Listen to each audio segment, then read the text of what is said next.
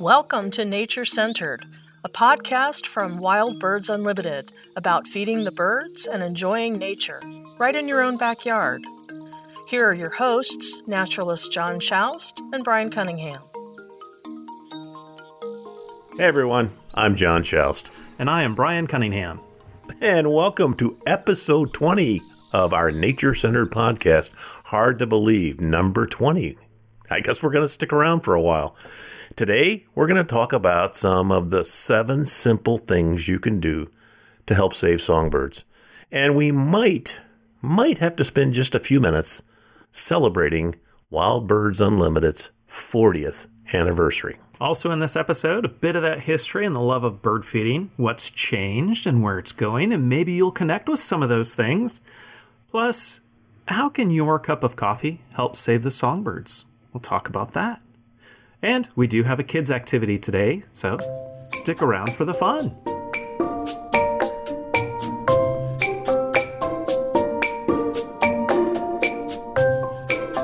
All right, Brian. I don't know if it's uh, still copywritten or not, but is it all right for us to sing Happy Birthday? Because it's, it's you know, it was copywritten there for a while, and people weren't singing it. And I think it's off of copyright, but we should be singing Happy Birthday to start our show off today. There you go. We're just happy anniversary, happy anniversary, right? There you go. forty years ago this week, Jim Carpenter started Wild Birds Unlimited, and my gosh. You know, bird feeding's been around for a lot longer than forty years, but uh, oh, yes. The changes we've seen in those forty years in the hobby are just mind-boggling. And unfortunately, I'm not sure about you, Uh-oh. but I know I've been around all forty of those years since Wild Birds Un- Unlimited. Well, I've been watching birds that long, but uh, I haven't been feeding birds quite that long, John. What's changed for you in your yard? I'm I'm laughing, Brian, because my wife and I were just talking this morning. The fact that I've probably got close to two dozen bluebirds coming to my feeder every day is definitely something that you would never That's have seen forty awesome. years ago. I mean, it's just amazing to see this wave of blue in our backyard. And, and uh, you know, it's, again, it's, it, a lot of it has to do with the things that we can do and I've done to my yard. Mm-hmm. To make it more welcoming and safer for birds, and the foods, the habitat, the lack of pesticides and, and uh, insecticides, those types of things that we've stopped doing or are doing has really opened the door to incredible fun and joy in our backyard watching all these birds coming and going. To have that context, to really understand how far things have come. Oh, yes, yes, yes. And forty years ago, I mean, where were you going to get food? You've talked about this a little bit. Yeah, I, I, you know, my previous uh, professional life was twenty-six years of running nature centers as a professional, you know, naturalist in parks. And we always had bird feeding areas and we always had to go get seed. And a couple of my, my jobs were out in the middle of the, the uh, country at state parks. And you'd literally drive into the local grain silo and you'd drag home an eighty-pound bag of black oil and an eighty-pound black bag of, of stripe. You'd have to go to the grocery and go to the meat counter. And initially, you could ask the butcher for suet because they literally just kind of discarded it back in those days. Mm-hmm. And then they started putting it out and selling it for like twenty-five cents a package, you know. Yeah, so that's how you got yes. your suet, to find suet cakes back in those days, the pre-made suet cakes. Ah, yeah, it's crazy. It, yeah, so things have just changed dramatically. There were Ma and Pa, kind of the, the independent hobby stores out there before. And then now you've got this franchise. And it started, in many respects, kind of glamorizing backyard bird feeding. If nothing else, it made it more convenient because you went from having to do the eighty pounds to now we were doing fifty-pound bags. I remember that. Much better. Yeah, Much better. Yeah. But then that's that's changed down to twenty-pound bags. And suet now comes in all sorts of flavors. Yeah. And what's amazing is you think about that. You ever boil down your own suet in your own house? Um, oh, my gosh. I, I, I have, and I remember the smell to this day. Uh, oh, I could have gotten that for twenty-five cents from the butcher. Well, yeah. You also have to process all of that. But all the benefits, all the, the great flavors of things that are now in it. Yeah, I think that's the really cool part about it for me personally is the wide variety of bird foods that we now can offer in a incredible variety of bird feeders. Oh, yes. Uh, that have specific target birds and that type of thing. You know, I, again, I, I talk about in, in, in my day, early on, running my nature centers back in the nineteen eighties, you would probably build all of your feeders. There mm-hmm. were mm-hmm. very few places you could buy bird feeders. And if you uh, could, were, they were very basic. And there were, you know, there were a couple of good books on how to build a basic hopper feeder or a platform feeder or whatever. You might find uh, a, a few tube feeders for Niger and, and some other seeds, but uh, you know, it, it has come so far, and the and the payoff is twofold, in my opinion. Mm-hmm. Payoff is the the variety of birds we can now attract to our backyard is unbelievable. Oh, for sure. Every single day, I can see those bluebirds in my backyard. Yeah, you know, I got a friend that says, it's always a good day when you see a bald eagle. And in my own backyard, hey, I've seen a bald eagle once in my backyard, and that was a great day. But you know what? Every time I see those bluebirds in my backyard, I'm smiling ear to ear. They're just so much fun to see, and to be able to attract them to our yards and to, like you said, more foods help attract more birds. You get a greater variety of foods, greater variety of feeders. We're going to be able to attract more birds to our yards. Whether it's suet, whether it's our bark butter products, which mm-hmm. is a kind of a spreadable suet, or our bark butter bits, which is kind of a, a pellet of, of suet, if you will. I mean, just those as an example. I mean, people are finding warblers coming to these these different foods and, and all kinds of oh, yes. all kinds of different birds. That, warblers and thrushes and grosbeaks. And, yeah, I mean bush tits. Oh, love the bush tits. How much fun are those? Oh, man. Just the little the little buzzy trill. They would come in like in this group, and yeah. all of the activity all over the feeder. I think the other real payoff on all of this mm-hmm. is what is so important right now.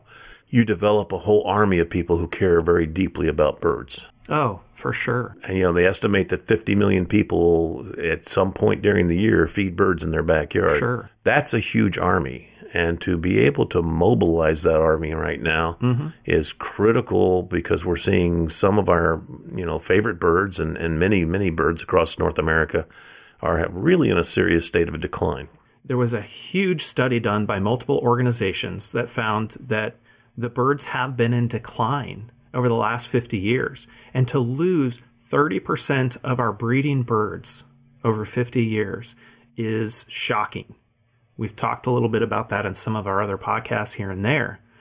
But what's really encouraging is anyone along this journey, whether you feed the birds in your own backyard, or you watch birds, or if you're just listening to the podcast, there are seven simple steps that have been identified that we really can do to help promote the songbirds, to help promote all these backyard birds to continue to have strong populations so that they will be around for future generations.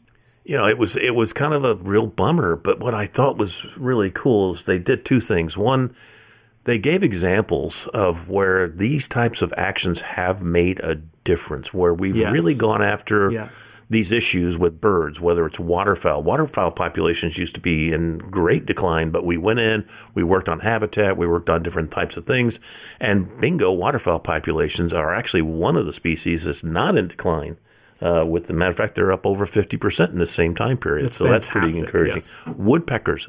Woodpeckers are another one that, because of habitat and various other things, their numbers are up almost twenty percent.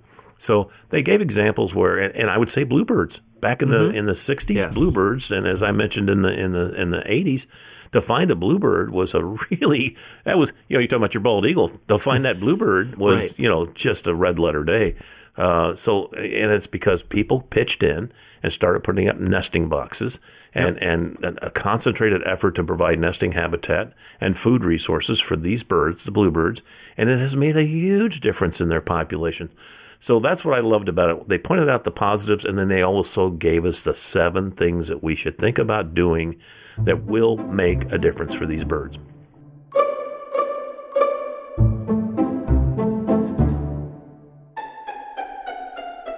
Why don't you kick us off with number one, right? I want the trumpets blaring. So number one, without question, Brian, is you and you know, I have a seagulls without saying really, it's habitat. It's all about habitat in your backyard. Habitat loss was the major issue going on with these population declines.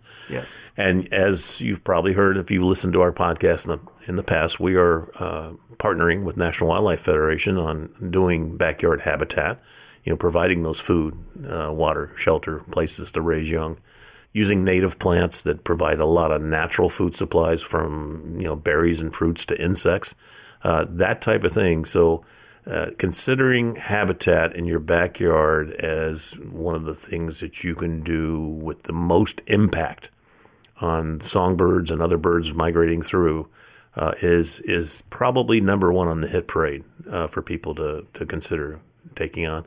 And again, we have all those resources. All you have to do is go to our show notes, and uh, we'll point you into the right direction on how you start doing that process of making your backyard a much better habitat for birds. And number two, a nice little tie-in, pesticides and herbicides and minimizing that. Goes hand in hand with planting native plants. Yeah. And if anything you can do to minimize the use of pesticides in your yard or on your home, uh, because you're knocking out with poisons the insects, and a lot of the birds then directly or indirectly will be affected by eating, or maybe it's getting into water supply. So we just encourage you to be mindful of the kinds of pesticides uh, that you would be putting on your lawns. And I know I've alluded in the past, uh, there are organic services or organic products that you can use to have a nice lush green lawn. And it's okay if you have a couple of what might be called quote-unquote weeds in your yard, uh, maybe have a little bit of clover or something else mixed in with the grass, but all of that's going to help keeping the bird population going and provide some food sources for the birds in your own yard. Yeah, you know, I think, Brian, both of us have examples in our own lives uh, where we've done just that. I know, you know, around our yards, you, you use uh, uh, uh, organics. I don't use anything. I literally just don't use anything around my yard whatsoever. I live in a wooded area, so I can kind of, I'm not in a real right. manicured suburban neighborhood. I'm in a wooded area, so I can kind of have a little more leeway to yes. let my yard go a little more. And don't use any kind of herbicides or pesticides. And I've in my, my years of running nature centers, almost every place I've ever worked, that's one of the things that we've done during my tenure, is to bring in all kinds of native plants and replant the landscaping and stop using the herbicides and the pesticides in the park. And I can honestly tell you, I've seen it over and over and over. It works. It is amazing. Yes, it, it does. It is amazing, the diversity of bird species that start showing back up in your yard, coming to your backyard bird feeders. It really, truly works. Well, and watching the birds forage on the ground in my yard, to have so many robins and the bluebirds and different sparrows that will all forage on the ground in my yard. I want to, that's, they're my birds, and I want to make sure I'm taking care of them. So that's why I minimize the use of pesticides and herbicides. And onward to number three, and that's thinking about your cats and how they interact with the birds in your backyard. Uh, I have two cats. Uh, we inherited both of them, to be honest. Uh, one was an outdoor-indoor cat all along. The other cat uh, we got very young, and we have made it into an indoor cat only. Um, in regards to, we have lots of feeders in my backyard, and like you're saying, lots of birds on the ground. Uh, our indoor-outdoor cat, we still allow to go outdoors, uh, but we are always with him when he's out there. We do not let him go out unattended, so we can make sure, because if we did, I can guarantee you it's just his natural instinct. He's he's not hungry. He is incredibly well-fed, uh, but it's his natural instinct to see something moving in front of him. He's going to go try to grab it.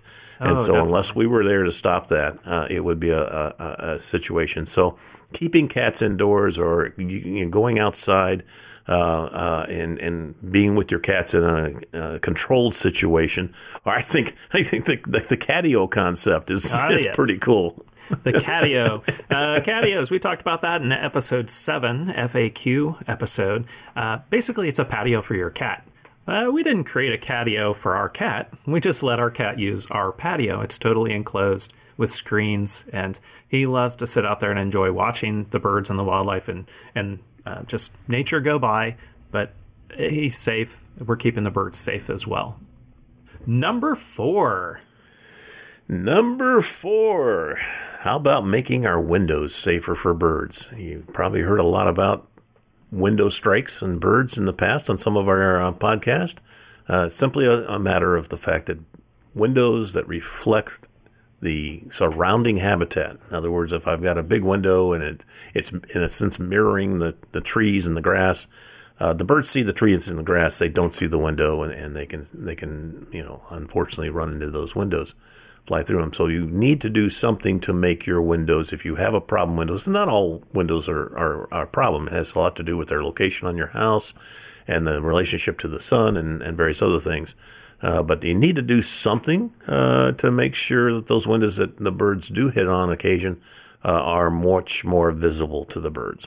Back part of my house where a lot of the bird feeders are gets great sun. Uh, but also that can be quite the danger to the birds. And I've done a couple of different things over the, the years, um, tried different things, and there are some really simple solutions you can do, like a holographic scare tape, hanging strings like a paracord in front of your windows. So there's a, a style called the Acopian Bird Saver, and it's very specific about having different things hanging vertically that will free float that are only so many inches apart, and that catches the bird's eye. And something like holographic scare tape is a holographic mylar kind of ribbon that blows at the slightest breeze, and it prevents the birds from hitting the windows if they get scared off of a feeder. And I have it all the time. I got a red-shouldered hawk, I've got a Cooper's hawk. They love to buzz the feeders every now and then, and the birds, those They just, it's that scare motion. They automatically react, and they'll fly in a direction. And when it's towards the windows, when they see those obstacles in the way, it gives them the, the time to divert and not hit the windows. It's tragic if I ever find a bird under one of my windows. It breaks my heart every time I would ever run across a bird. And so putting applications on my windows, I haven't found a bird yet. And I'm So these things do work. You can make your windows safe. Uh, how about drinking some shade-grown coffee? Number five. Number five on the hit parade. Oh, I love me some coffee. And yeah, you and I are big coffee fiends. Oh, I know that. Oh, yeah. But, you know, I, knowing that coffee plantations and how these plantations work um, could be just a, a clear-cut forest area that now it's a coffee plantation. And that doesn't do much of anything for native birds in that area, or those birds that migrate from our areas to those those coffee plantations. Yeah, it's kind of like a brand new suburban yard, you know what I mean? There's just not much there for the birds to find food on and, yeah. and uh, to live off yeah. of. Uh, but having those bird-friendly coffee plantations, they're actually growing the coffee plants in and amongst other native plants and trees and bushes around in there. And so it's allowing, it's a little bit slower growing coffee, which actually in many respects is a, it's a, a better tasting coffee, uh, which there are a lot of really good bird friendly coffees out there. And that's what bird friendly coffee is all about. It's called that because the habitat where it's being grown is allowing for native plants, which also provide the, the nectars, the seeds, the fruits, but also native insects. And those native insects are also uh, are also eaten by the birds as they come through. Yeah, and there's a whole list of bird species that this really has been proven to benefit. And, and I think we're actually kind of seeing a, a start to that in the sense of one of the top is orioles. You know, mm, when you, yes. when you do the shade-grown coffee, it really benefits orioles. And I know many of us the last two years during spring migration have seen really large numbers of orioles coming to our feeders and that type of thing. But it's also things like warblers and thrushes and, and buntings, indigo bunting, painted bunting. So it really, it, it's definitely the, the, the research has been done, and it's definitely been proven. So, you know, why not enjoy a good cup of coffee to help the birds? How tough is that? Exactly. All right, number six. Drum roll, please. Getting to the end. Uh, you know, watching birds. It's as simple as that. Number six, watching birds. Now we could tag a whole bunch of other fun things on there. But, it, John, you and I have talked a lot about, and you have a quote on your office door that I haven't seen for, what, a year now due to COVID. um, That's so sad. We only protect what we love. And we're only going to love what someone has shown to us and shared with us.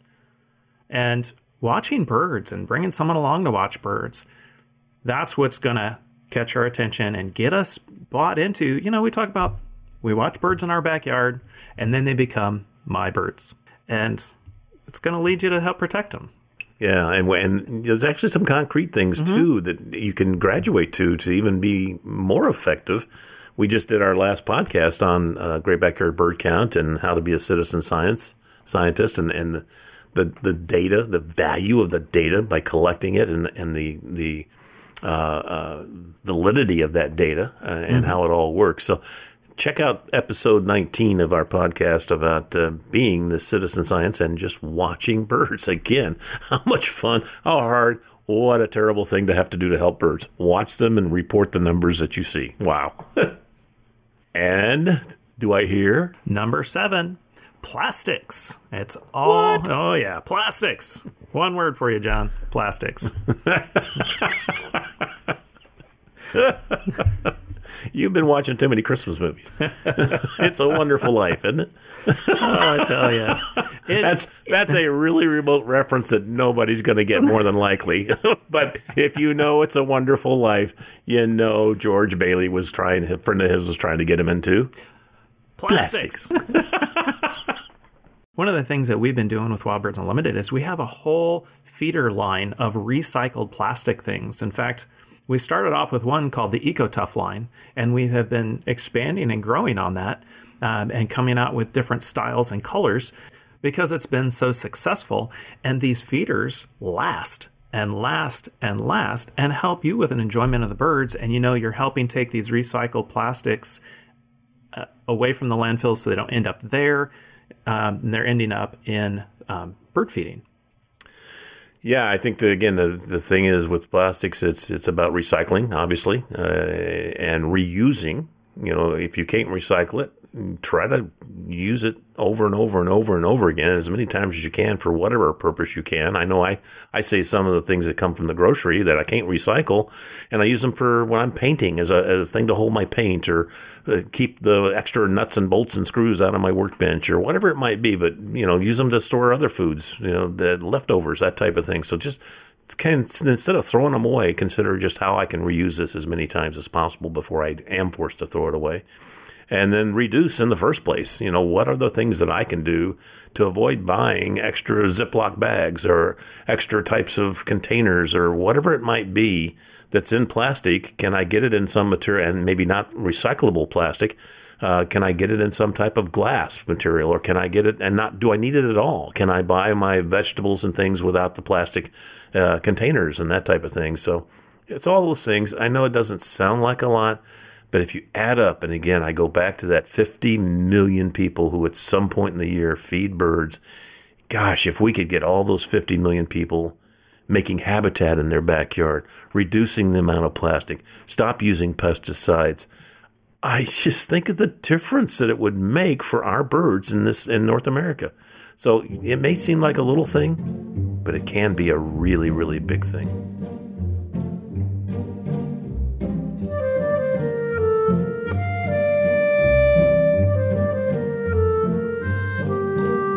I think you have a, a kids activity that might fit right into this. One of the most simple things you can do is just watch birds. It's one of those seven simple actions, and it maybe you don't think about it and think that, oh, yeah, well, that'll help save birds. But like we talked about, that quote that I was talking about that you have on your door, in the end, we'll conserve only what we love. We love only what we understand, and we will understand only what we are taught. And this is the perfect opportunity to take a kid and watch birds. Whether it's in your own backyard or you go to a local park, once you start introducing birds to people, especially kids, you'll start to notice birds are everywhere. Wherever we go, there are birds around. And if we take the time to stop and watch and then talk about what we're seeing, then that will grow into so much more. The other thing you can do is, you know, kids and apps these days, right? Well, adults and apps these days. We talk about the Merlin app, which is a fantastic, mm-hmm. simple, easy app to be able to identify what you're looking at when when you're watching birds. And we talked about the details of utilizing the Merlin app in episode nineteen. So you can check that out. But it's all about, let's start opening other people's eyes just by simply watching birds and talking about them. Well, folks, I think we've had enough fun for one day, and we probably should wrap this up. Um, So as I always say, on behalf of all of us here at Wild Birds Unlimited, we truly thank you for joining us for our nature-centered podcast and for helping us to uh, celebrate our fortieth anniversary and to learn a little bit about the seven simple things you can do to help birds. Check out our show notes at wbu.com slash podcast for lots of different show notes things to help you out there. But also, please rate and review us on Apple Podcast or wherever you listen. You know, the good, the bad, the ugly. Eh, we want to hear from you. Right, John? just just the bad for Brian, okay? Plan on joining us next time. It's February. It's Valentine's Day. So we're going to share the secret love life of birds. But as always, until then, we're going to let nature be our guide. So take care and be safe. Thanks for joining us, everyone. Thanks for listening to this episode of Nature Centered. To subscribe to this podcast, for show notes, or to connect with the Wild Birds Unlimited store nearest you, visit wbu.com slash podcast.